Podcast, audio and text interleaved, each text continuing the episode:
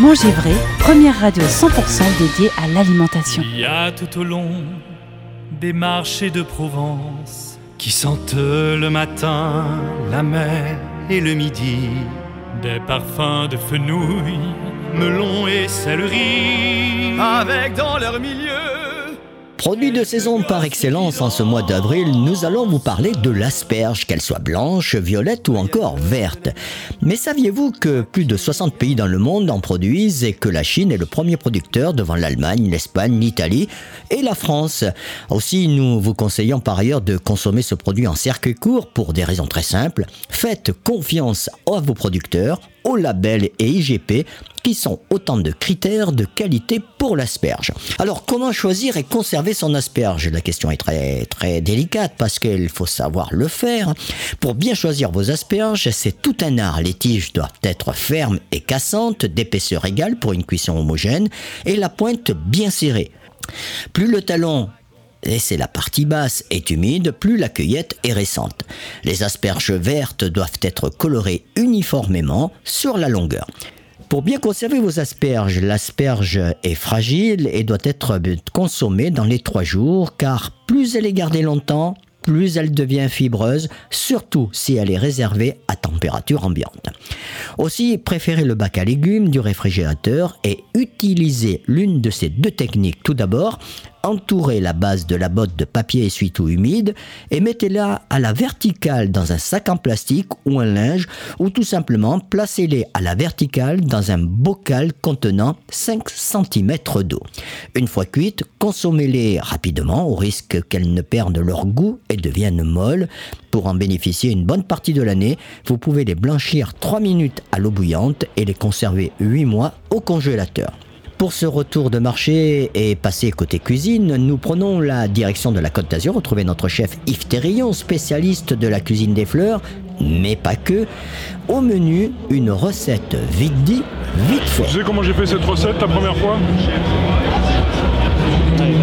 C'est quand j'avais mon restaurant à Grasse, donc il y a 20 ans.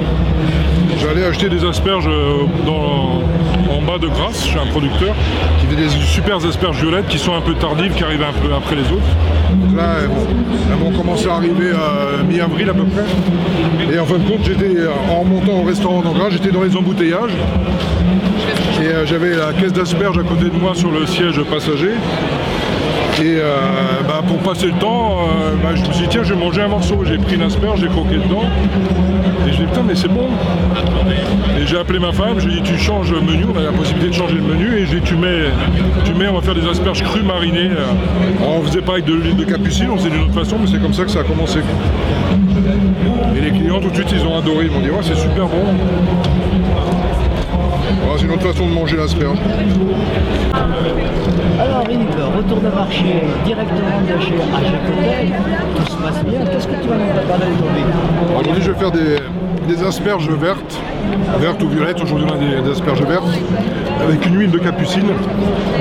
Moi, j'ai juste préparé une petite huile de capucine. C'est des, fleurs de capucine, des feuilles de capucine qui sont, qui sont mixées ensemble avec de l'huile d'olive.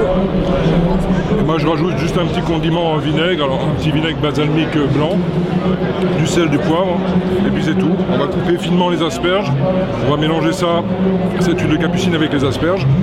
Et après, on va rajouter par-dessus une petite fleur de capucine et prête, à déguster. Un peu de sel, un peu de poivre et c'est tout. L'asperge est de saison.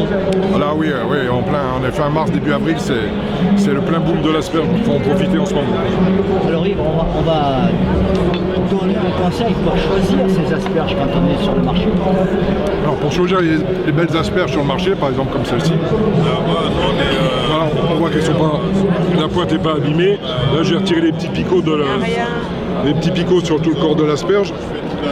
Pourquoi? Parce que des fois c'est un peu dur. voilà, elle est bien ferme, elle est bien verte.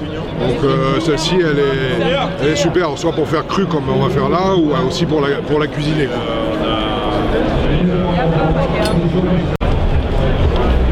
On est dans, tu le sais, on est beaucoup dans l'anti-gaspillage, dans un fruit ou dans un légume, tout se mange.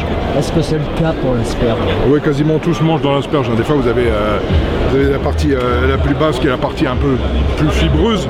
à la limite, on peut faire des jus avec, euh, voilà, pour faire, des, pour faire des sauces, pour faire par exemple aussi des vinaigrettes, on peut faire ça avec, les faire réduire, faire des concentrés de, jus d'asperge. Donc rien, rien, ne se perd dans l'asperge, vraiment rien. Dans, dans, la plupart des, cas, c'est les légumes, c'est le cas. Ouais, la, plupart des, la plupart des cas, les légumes peuvent être utilisés à 100%, sans souci. En tout cas, merci pour tous ces conseils euh, judicieux, Yves. On rappelle euh, votre site internet. Alors, c'est www.lacuisinedesfleurs.com. Ce magazine est à réécouter et à podcaster sur www.manger-vrai.net et sur nos plateformes dédiées comme Spotify, Apple Podcast ou encore PodCloud ou Radio Public. D'ici là, portez-vous bien et nous, Yves, on se retrouve très vite pour un nouveau retour de marché. Et puis, comme tu le dis souvent, mangez des légumes. Manger vrai, la radio des terroirs et de la gastronomie.